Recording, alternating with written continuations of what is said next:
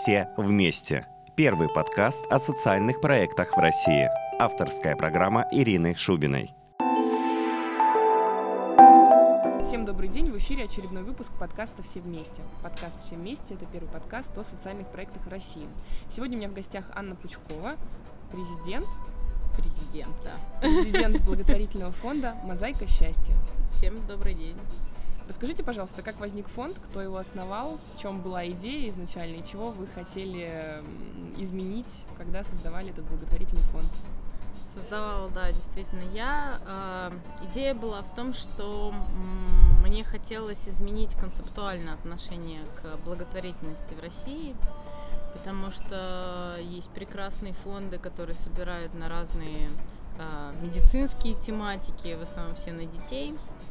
Вот. И э, есть те, кто помогает животным, кто помогает пожилым людям и даже там общего спектра, но эм, очень мало организаций, которые действительно профессионально помогают тем, кто помогает, э, кто, э, потому что у самих фондов не хватает иногда времени, сил и ресурсов для того, чтобы э, решать что-то, кроме вот этих вот таких ежедневных э, проблем горящих.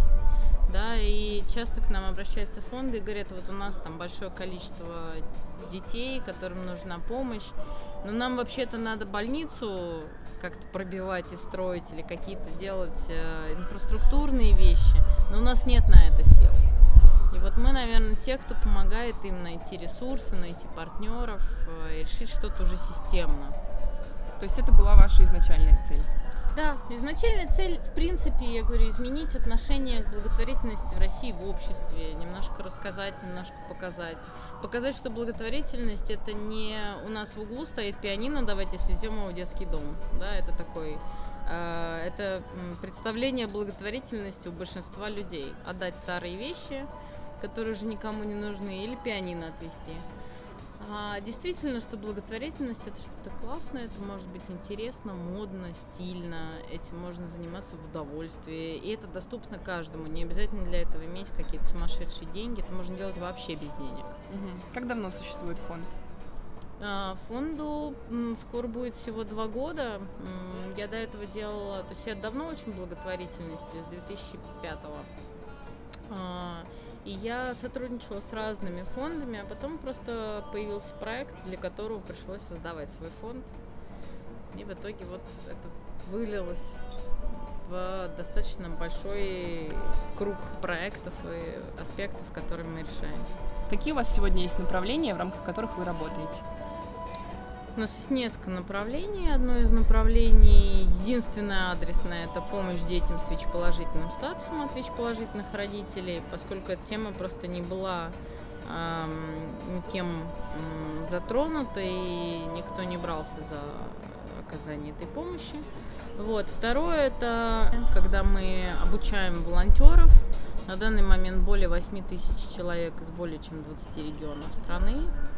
А, мы также бесплатно оказываем консультации и поддержку для всех НКО, волонтерских движений, благотворительных организаций или просто активистов.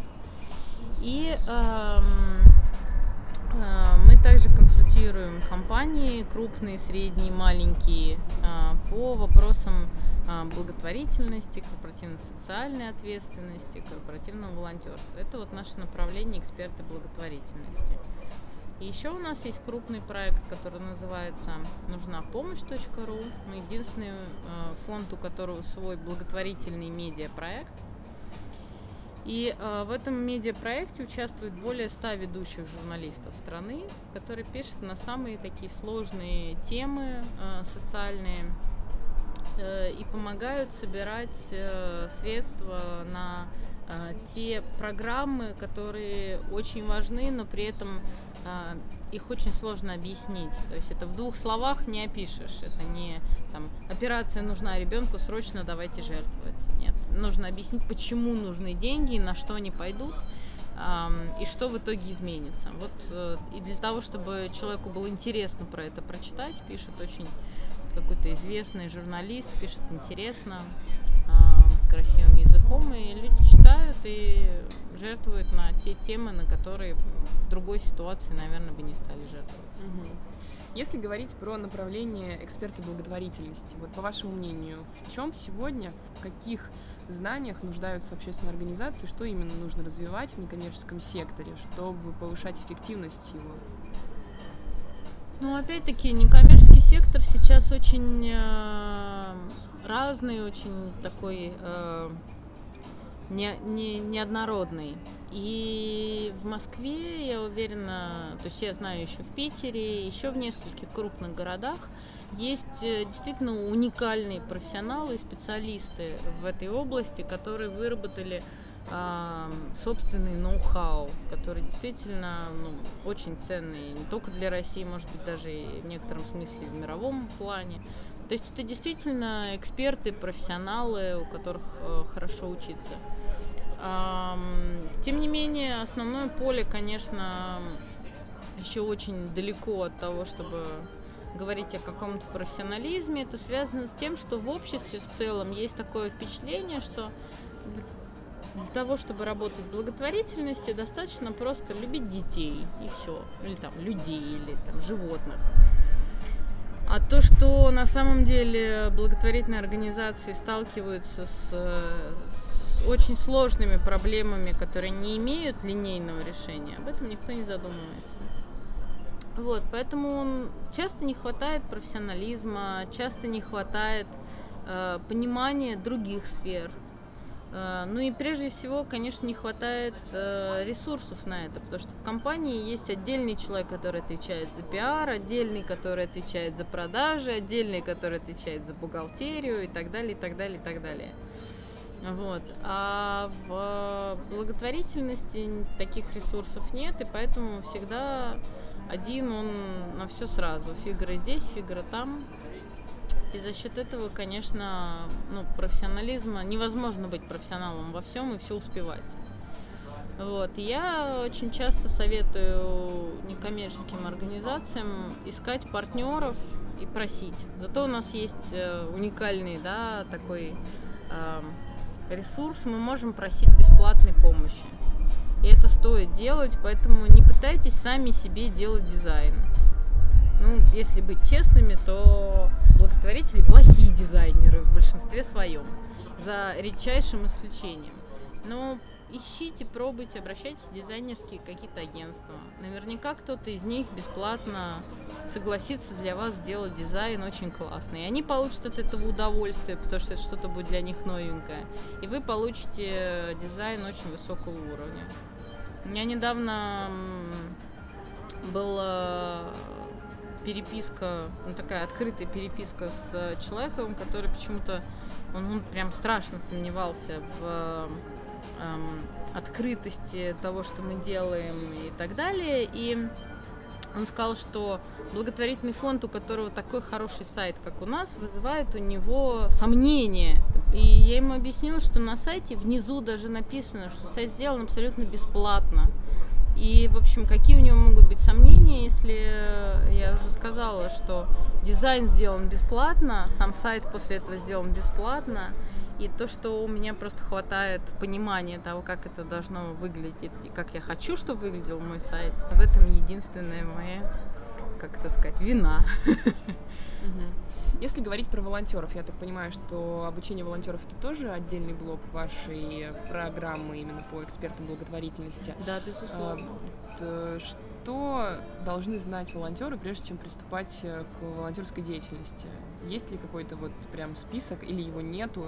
Э, Спасибо, хороший очень вопрос. Дело в том, что это все очень зависит от того, какая волонтерская деятельность. Например, э, если мы говорим про волонтеров про Бона, то есть тех, которые помогают своими знаниями и умениями. Ну, тут же дизайнер. Понимаете, он в дизайне знает сто раз лучше, больше, чем я. И разбирается в этом лучше. И мне не нужно его учить. Мне нужно только грамотно поставить перед ним задачу и э, сделать все от себя зависящее, чтобы он эту задачу выполнил. А если же мы говорим про волонтеров, которые, как я говорю, волонтеры руки-ноги, когда это э, какие-то несложные операции, которые поручаются э, человеку, готовому бесплатно это сделать. Ну, условно, отвести куда-то документы, да, там, порисовать с детьми на асфальте. Это несложные м, задания, и тут тоже никакой особой подготовки не нужно. Эм, нужно просто, чтобы человек был достаточно контактный и э, достаточно открытый, чтобы прислушиваться к каким-то, может быть, там просьбам и рекомендациям уже по ходу. А, бывают э, ситуации, когда волонтеры выполняют там какие-то более сложные задачи, более сложные проекты, когда они помогают в адаптации детей-сирот. Или они э, выступают в качестве волонтеров в больницах, э, там, играют да, в хосписах или в больницах. Э, здесь требуется более глубокая какая-то психологическая подготовка. Они должны знать, как реагировать в той или иной ситуации, э, как себя вести с э, онкобольным ребенком, например. Чтобы не, там, не подходить к нему и не начинать рыдать со словами «Ах ты, боже мой!» да, там, как мало тебе осталось. Ну, то есть, ну, это, это действительно какие-то определенные вещи, потому что человек в обычной жизни с этим либо не сталкивается, либо э, дай бог, чтобы не столкнулся, да, и он просто не знает, как, как себя вести, как правильно себя вести. То есть вот, вот это требует уже определенной подготовки. Но mm-hmm. тоже обычно в некоммерческом секторе нет, не поручается волонтерам какие-то такие задачи, с которыми они не могут справиться. Если говорить про бизнес, то вот в вашем взаимодействии с бизнесом какой чаще всего запрос от них исходит? Опять-таки, чаще всего э, запрос на данный момент от бизнеса именно по развитию корпоративного волонтерства, э, поскольку и бюджеты у них э, срезаются достаточно сильно, и, э, ну, и на то есть ряд факторов, э, не зависящих от самой компании. Эм, и плюс э, они с, чаще всего, вот именно с точки зрения взаимодействия с некоммерческим сектором, они ищут какие-то НКО профессиональные, прозрачные, э, которые в состоянии отвечать их запросам по отчетности, а, который занимается какой-то ну, там, конкретной, иногда очень узкой сферой. Вот есть у компании запрос, например, фонд, который занимается развитием талантливых детей. Желательно по всей России, желательно, чтобы это дети были не с ограниченными возможностями, а, и даже там не из детских домов, а обычные дети из там малоимущих семей, одаренные, которым можно вот такой был запрос у одной из компаний. И было очень сложно найти фонд, который действительно э, соответствует э, их э, отчетности. Потому что обычно этим фонды возглавляют творческие люди, и у них очень плохо с какой-то систематизацией. Вот, и вот, вот с такими вопросами. А где нам найти фонд, который делает там вот это? Нам, нам иногда удается подобрать, состыковать. Например, вот э, по нашему совету Мегафон познакомились, подружились с фондом «Измени одну жизнь» и делают сейчас большой проект, э, эти видеоролики для усыновления детей, которые участвуют в эм, футбольном этом марафоне э, Мегафона. Угу. То есть очень такой хороший получился союз. Если говорить про проект «Нужна помощь», то э, кто пишет для этого проекта, кто эти журналисты, как вы считаете, в чем их мотивация? И второе, это для кого они это делают, то есть кто те общественные организации или благотворительные фонды, которые чаще всего являются вот посредниками, то есть те, кому вы потом переводите собранные средства? Я думаю, что мотивация журналистов, она абсолютно ну, в данном случае, как мне кажется, абсолютно альтруистичная, потому что это обычно те журналисты, чье имя уже состоялось, никаких денег однозначно нет, поэтому это просто их э, действительно желание помочь, больше ничего, искренне, ну, душевная отзывчивость. О том, кому они помогают, мы отбираем заявки. К нам на сайте э, подают э, заявки некоммерческие организации, описывая свой проект, на который они хотели бы собрать э, через «Нужна помощь» деньги. Мы их оцениваем как эксперты, мы проверяем бюджет. И э, уже после этого предлагаем их проект конкретным журналистам журналисты либо соглашаются, либо говорят, мы бы лучше написали про другую тематику. В общем, мы как-то стыкуем их там друг с другом, находим каждому, кому кого хотелось бы. И э, дальше уже журналист пишет, деньги собираются, мы перечисляем деньги в конкретные фонды. Какое все-таки количество проектов через нужна помощь э, собирает поставленную сумму и что происходит, если они не собирают всю сумму? Вы отдаете mm-hmm. только часть или, например, как краудфандинговые платформы, там, возвращаете эти деньги? Нет, мы э, краудфандинговые платформы тоже, когда они собирают на благотворительные цели, они не возвращают деньги жертвователям, они все равно их перечисляют. Uh, у нас нет ограничений по срокам, как у краудфандинговых платформ, поэтому если какой-то сбор не собирает э, всю сумму то мы дальше просим следующего журналиста писать про этот же фонд, э, следующую статью, и опять начинаем на него собирать и так далее.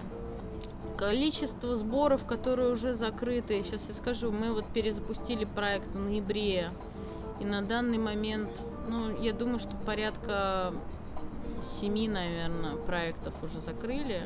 А, но я точной статистики я вам не скажу. Я просто не готова сейчас это э, озвучить. Ну, не, не, не в смысле озвучить, а рассказать, я просто не знаю. И э, что касается э, тех, которые идут, я говорю, мы продолжаем просто писать и дособирать их. Mm-hmm. И мы перечисляем деньги траншами. То есть, если собралась какая-то более-менее значимая сумма, там хотя бы больше 30 тысяч, то мы стараемся сразу перечислять фонду, чтобы он уже мог вести работу, а не ждать, когда оно там соберется. Как к вам обратиться? Потому что я уверена, что услышав этот выпуск, очень многие заинтересуются в консультациях. И тогда следующий вопрос сразу же, какие именно консультации для некоммерческих организаций вы оказываете? Ну и, собственно, что должна сделать некоммерческая организация, чтобы получить консультацию и на какой основе? Ну, обратиться к нам очень просто. На сайте Мозаика счастья э, есть все контакты, есть телефоны, имейлы. Э, можно писать, можно звонить, мы очень открыты в этом смысле. На сайте нужна помощь, тоже есть все контакты, куда писать, как писать. А, поэтому, пожалуйста, пишите, обращайтесь, мы будем рады. Мы, безусловно, всем некоммерческим организациям, всем волонтерам, активистам, мы всем помогаем абсолютно бесплатно. А, мы можем консультировать и по скайпу, у меня есть такие э, случаи. И э, всегда в течение там одной-двух недель найдем время, чтобы проконсультировать, то есть это тоже не проблема. Угу. По каким темам к вам можно обратиться? А в основном это взаимодействие с бизнесом, взаимодействие со СМИ, это э, построение каких-то партнерских э, связей, это иногда немного фандрайзинг, это взаимодействие с волонтерами, пробона, социальное проектирование, стратегическое развитие. Вот такие темы. Угу. Как вы сами себя продвигаете, ваш благотворительный фонд? Какие используете каналы? И как вы считаете, кто вот ваша целевая аудитория? Кто э, готов жертвовать деньги на те проекты, которые вы курируете? Или все-таки даже ваша целевая аудитория это не только жертвователи, но и кто-то еще? В общем, вот именно про продвижение интересно.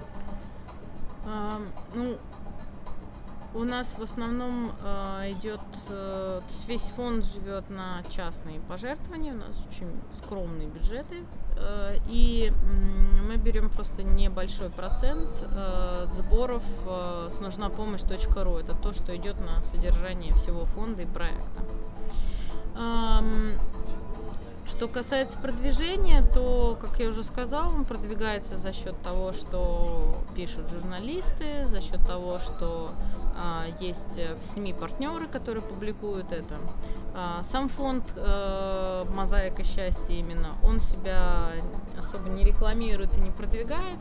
То есть э, мы известны как эксперты, к нам обращаются, к нам обращаются СМИ за консультациями, к нам обращаются коллеги и так далее. То есть э, здесь мы ну, просто выступаем как эксперты и, э, в общем-то, фандрайзингом как фонд «Мозаика счастья» мы практически не занимаемся. Поэтому вот э, у нас именно все продвижение идет через нужна помощь.ру. Там mm-hmm. в основном это все. Э, и наша, наша целевая аудитория в целиком фонда и отдельно проекта «Нужна помощь», как э, мы называем это все умная благотворительность. То есть э, это не потому, что благотворительность есть глупая, да, а это потому, что действительно это для тех людей, которые хотят вот подумать о чем-то, которые хотят разобраться в чем-то потому что есть запрос от определенных э, категорий людей, которые говорят, тут, ну окей, вот, да, там я понимаю, спасти щеночка, да, но это системно ничего не меняет. А мне нужно что-то, то есть люди с системным подходом, люди с э, каким-то вот, э, которые хотят именно решать какие-то проблемы или вопросы. Вот на это они готовы. Они не готовы спасать какого-то конкретного отдельного, будь то даже ребенок, но они готовы что-то системно менять. Вот эти Например, люди... строить больницы. Ну, Например, да. Угу. То есть э, это может быть проводить какие-то психологические, оплачивать психологические какие-то мероприятия там для родителей детей больных э, там, тем же несовершенным остеогенезом, чтобы потом это повлияло на жизнь самих детей. Адаптировать детей из детских домов, то есть не, не игрушки им покупать, да, а действительно э, делать проекты, которые будут их подготавливать к сдаче этих там, ЕГЭ и так далее, и так далее. Вот, то есть люди с неким системным мышлением. Вот. Они это системное мышление применяют в своей жизни, в своей работе, они также хотят его применять в благотворительности, и мы, в общем, даем им такую возможность это определенная категория mm-hmm. вот, людей. Вот они наша как раз целевая группа. Mm-hmm. Да. Вы затронули отличную тему частные пожертвования. Есть некая не знаю, убеждения, мнения очень многих э, людей, которые работают в некоммерческом секторе, что Россия еще не, дос, не дошла до того уровня, когда люди готовы выступать как частные жертвователи. То есть в основном сейчас для некоммерческого сектора источником доходов являются все-таки какие-то корпоративные пожертвования и зачастую даже государственные, но не частные. Что вы думаете по этому поводу? Да, это так.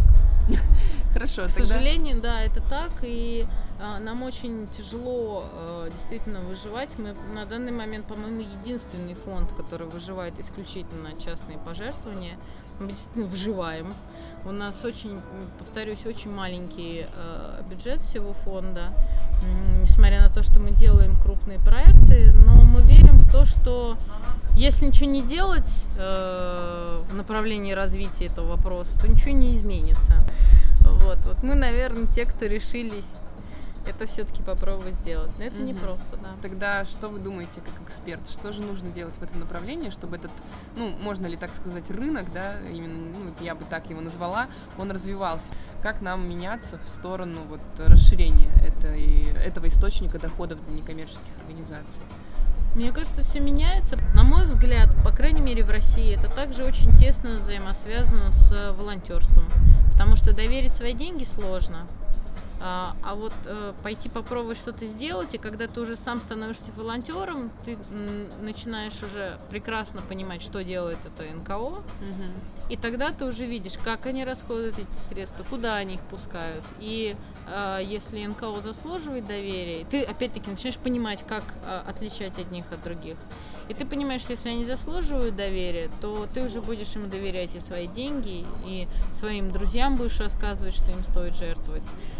Поэтому, мне кажется, мы ну, в процессе. Угу. А. То есть, правильно ли я вас поняла, что э, таким неким инструментом развития э, частной благотворительности может стать вовлечение именно в волонтерскую деятельность? На может мой взгляд, э, это абсолютно мое, исключительно мое мнение, но для России это практически на данный момент там чуть ли не единственный путь. Это, это мое мнение, потому что это действительно снимает многие вопросы доверия которые существуют у нас в стране, которые невозможно, на мой взгляд, сейчас решить, даже если там государство скажет, вот эти фонды хорошие. Это не дает кредит доверия у нас. А, и если бизнес э, какому-то фонду перечисляет деньги, это тоже не дает кредита доверия. То есть ничего, кроме личного, вот я ручками потрогал и посмотрел, или мой близкий друг, который в этом разбирается, сказал мне, что да, этот фонд заслуживает доверия, вот кроме этого ничего. Поэтому мы призываем э, либо пробовать э, как бы идти волонтерами, и безусловно мы просим всех рассказывать о своем опыте э, благотворительности, и особенно если он позитивный. Потому что существует мнение о том, что нужно скрывать о том, что ты такой хороший. На самом деле, по исследованиям Добро Mail.ru, 25% людей пожертвовали а, благодаря тому, что они услышали, что кто-то из их друзей пожертвовал. То есть четверть. Вы можете увеличить помощь некоммерческому сектору на четверть, если вы начнете рассказывать. А, и не обязательно рассказывать там с точки зрения, какой я классный, какой я молодец. Просто расскажите, ой, я услышал про классный фонд. Ребят, я уже там кинул, давайте и вы со мной. Это совершенно другой посыл, и это правильный, хороший посыл, и никогда никто вас не упрекнет, что вы там что-то ну, там, пытаетесь э, как-то себя э, высвечивать на этом. Да? Угу. Тогда следующий сразу вопрос. Как тогда замотивировать э, людей, хотя тут, наверное, это не самое хорошее э, словосочетание, как просто э, создать такую среду, в которой люди действительно будут вовлекаться в волонтерство? Предоставить им возможности. То есть ну, сейчас есть возможностей нет? Есть, и э, просто они расширяются. Я считаю, что э, там, чем шире спектр, э, тем больше ну, действительно людей вовлекается, потому что я знаю огромное количество самых душевных и добрых людей, которые говорят, извини, я в детский дом не пойду. Я очень переживаю за этих детей, но это не пойду, потому что у меня разорвется сердце это их такое представление, потому что у них есть определенное представление о детском доме, о том, как это э, происходит, и не удается это представление никак изменить. Но если ты этому человеку говоришь, слушай, вот ну, там для детей из детских домов нужно перевести сейчас коробки, там им, допустим, там тортики нужно привезти. Этот человек всегда отзовется. Или если этот человек, допустим, там бухгалтер или дизайнер, я говорю, или еще кто-то, он говорит, давай, я все готов для тебя сделать. Вот, тексты напишу, еще что-то. То есть кто что умеет. Поэтому нужно предоставить возможность. Есть люди, которые говорят, я вот, ну, я домашний человек, вот если из дома что-то можно, я готов обзванивать кого-то. Вот. То есть есть разный спектр вопросов, которые можно поручать и можно вовлекать, и можно просить людей, и это действительно очень хорошо работает, и когда человек понимает, что это вот, да, ему это подходит, он практически всегда соглашается. То есть э, я себе это так пока представляю, что чем больше ты рассказываешь про возможности и про волонтерство, тем больше людей вовлекается. Да. А вот по вашему мнению, какие способы рассказать об этом, они не будут слишком навязчивы? Потому что мне почему-то вот так всегда представляется, что если мы, например, как некоммерческие организации начнем инициировать какие-то, ну, не знаю, скажем, информационные кампании по добровольчеству, то это будет, э, не знаю, там, скажем, ролики по телевидению или социальная реклама в городе, социальные сети. Не почувствуют ли люди, что им навязывают эту историю? Вы знаете, вот э, у меня один из любимых способов это вообще читать именно лекцию по волонтерству. Как вы понимаете, более навязчивый способ сложно себе представить. На моей лекции обычно люди, они плачут и смеются, и, по-моему, не было ни одной лекции за всю историю, когда я их читаю, чтобы она не закончилась аплодисментами. Вот, то есть это вопрос подачи, это вопрос того, как ты это делаешь. Если ты действительно рассказываешь, если ты сам получаешь удовольствие от того, что делаешь, то о чем бы ты ни рассказывал, это всегда будет вызывать удовольствие. То есть, если ты расскажешь, вот вы должны там все там молиться, каяться и, замаливать свои грехи тем, что вы идите и таскаете бревна, конечно, никто не пойдет. Ну или пойдет кто-то, кто вот очень разделяет твои убеждения. А если ты рассказываешь, что ребята, вот можно это делать классно, можно это делать весело, можно делать с шутками, там фандрайзинг, окей, вот меня там спросили, что бы такое придумать на встрече выпускников э, университета. Вот что, что такое сделать, чтобы вот весело собрать деньги? Давайте попросим, ну там, известных людей, условно, там, декана или какого-то известного еще профессора, еще кого-то. Вот, и придумаем фанты смешные. И там тот же декан вытягивает этот фант, зачитывает его, что-то смешное он должен сделать. И говорит, я готов это сделать, если вы соберете пожертвование там на 10 тысяч рублей. Это гениально. Это Очень просто, круто. это весело, это всем хочется, да. То есть вот такие вещи, ну это реально круто, просто круто. Благотворительность должна быть в удовольствии, все должно быть в этом мире в удовольствии. Вот, и когда ты вот рассказываешь про какие-то такие вещи, люди говорят, да, класс, я хочу, давай, я сделаю. Вот, то же самое, и вот, ну, поэтому всегда эти лекции, они всегда классные. Неважно, не важна какая форма, важно, что ты несешь, какой месседж ты несешь. Если ты показываешь, что это действительно, я говорю, может быть весело, и что это доступно любому, для старшего поколения есть свои какие-то истории. А, Есть там, я не знаю, билеты в театры, в музеи, вот. То есть, ну, очень много всего. Мгм. Круто. Спасибо вам огромное. Нет, за что. Ну что ж, друзья, получайте удовольствие от благотворительности и не забывайте, что великие дела должны быть добрыми. Это был подкаст «Все вместе», первый подкаст о социальных проектах в России. Меня зовут Ирина Шубина. До новых встреч!